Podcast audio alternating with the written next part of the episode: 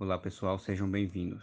Meu nome é Júlio César, um do quarto semestre da Faculdade Padre Anchieta.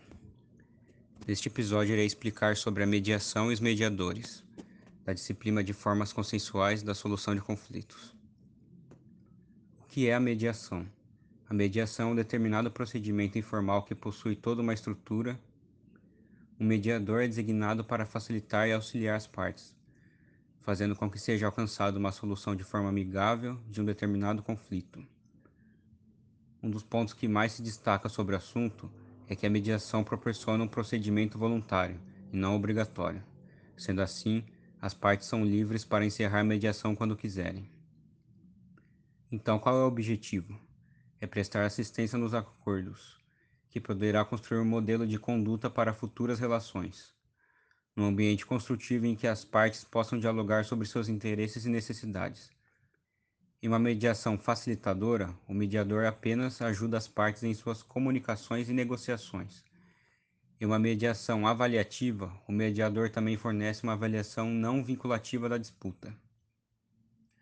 Sobre o mediador e sua imparcialidade. O mediador é um profissional devidamente treinado que ajuda duas partes e resolve um conflito por acordo mútuo sem tornar nenhum lado ou forçar o acordo durante a negociação. É fundamental que o mediador seja realmente imparcial, tendo seu papel como auxiliador, fazendo as partes chegarem ao acordo. Ao contrário de um árbitro, o mediador não é um tomador de decisões. E quando usar? A mediação como meio de resolução de um conflito, a qual uma parceira pessoal imparcial ajuda a estabelecer um diálogo amigável, identificando a real questão que acabou levando ao conflito de interesses, promovendo soluções eficazes criadas pelas próprias partes para solucionar o conflito. Em regra, são utilizados conflitos de vários aspectos ou complexos, sendo o método mais indicado para conflitos mais profundos e emocionais onde envolve relacionamentos próximos, exigindo uma investigação mais detalhada sobre a situação. Princípios. A Lei 13.140 de 2015 destaca como os princípios da mediação. Primeiro, a imparcialidade do mediador. Este princípio é tão sério a ponto de a parte poder pedir a suspensão ou impedimento do mediador ou do conciliador. Os referidos auxiliares de justiça não podem sofrer pressões externas, sejam das partes ou do juiz, do advogado ou de qualquer outro sujeito ou interessado no processo. 2. Isonomia entre as partes. O princípio da isonomia entre as partes tem o propósito de contribuir para um desfecho harmônico entre as partes. O mediador deve ter o cuidado em tratar as partes de forma imparcial proporcionando a ambas os mesmos de critérios de participação e as mesmas oportunidades. 3. Oralidade. O objetivo é que a audiência seja sempre oral. 4. Informalidade. Este princípio objetiva que as audiências que sejam informais, sem linguagem rebuscada e com trajes informais. Autonomia de vontade das partes. A conciliação ou mediação é aplicada para que as partes cheguem a um acordo. A celebração do acordo deve respeitar a autonomia de vontade. 6. Busca do consenso.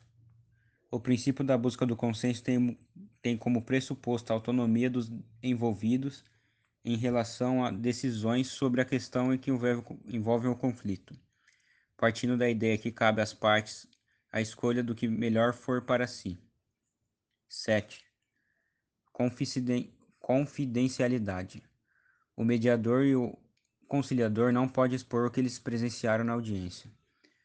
Tudo que tiver conhecimento na condição de mediador e conciliador deve ficar em sigilo, podendo inclusive se esquivar de se depor como testemunha. 8. Boa-fé. O princípio da boa-fé é de grande relevância para o procedimento de mediação é essencial que as partes conduzam um método pautado nesse princípio, visto que o procedimento não faria sentido sem ele. Trata-se de vontade das partes em resolver o conflito, pois se houver procura por uma solução pacífica da ação, se subtende que se chegue com boa vontade sem intenção de querer prejudicar o outro. Por fim, com essas observações, temos que, com o método da mediação, deve obedecer aos princípios acima mencionados, para que possa atingir sua máxima eficácia e cumprir seu papel de instrumento notável e facilitar, de, facilitador de resoluções de conflito. Fases: Abertura. O mediador começa por explicar a finalidade da mediação. O processo a ser seguido é o papel de mediador. O mediador fixa as regras a seguir e pode e pede às partes que aceitem esse processo específico. Descrição do problema pelas partes. O mediador ouve a exposição de cada uma das partes e aí escolhe as emoções expressas e sossega as partes identificação das questões a debater e fixação do conteúdo das negociações. Nesta fase, o mediador fixa a matéria a ser negociada, resumindo os domínios em qual há acordo e aqueles que não há. O mediador determina, depois de consultar as partes, a questão de, as questões a debater. Procurar soluções ou opções. O mediador ajuda as partes, pensando com elas a ponderar várias opções e soluções para a situação. Ponderar as opções e selecionar a solução mais viável. Durante essa fase, o mediador ajuda as partes a chegar a um acordo, ponderando as opções propostas e selecionadas as mais viáveis e aceitáveis para as partes. Chegar a um acordo. O mediador ajuda as partes a redigir um acordo, claro e circunstanciado. Os representantes legais podem analisar o acordo para garantir que ele produz efeitos jurídicos em todos os países em questão. Inexistência de acordo. Se as partes não chegarem a um acordo, o mediador resume as questões debatidas e os processos registrados.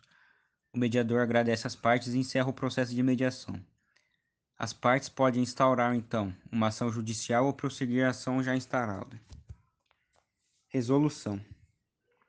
Com as questões definidas e esclarecidas, o mediador guiará as partes para que elas proponham e analisem soluções.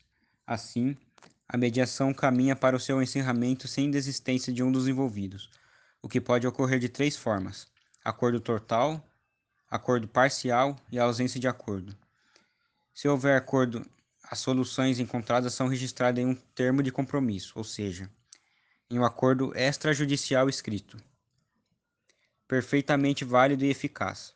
Contudo, a ausência de um contrato não é sinônimo de insucesso, afinal, a mediação permite uma escolha consciente e bem informada sobre a necessidade real de uma decisão dada por terceiro, juiz de direito ou árbitro.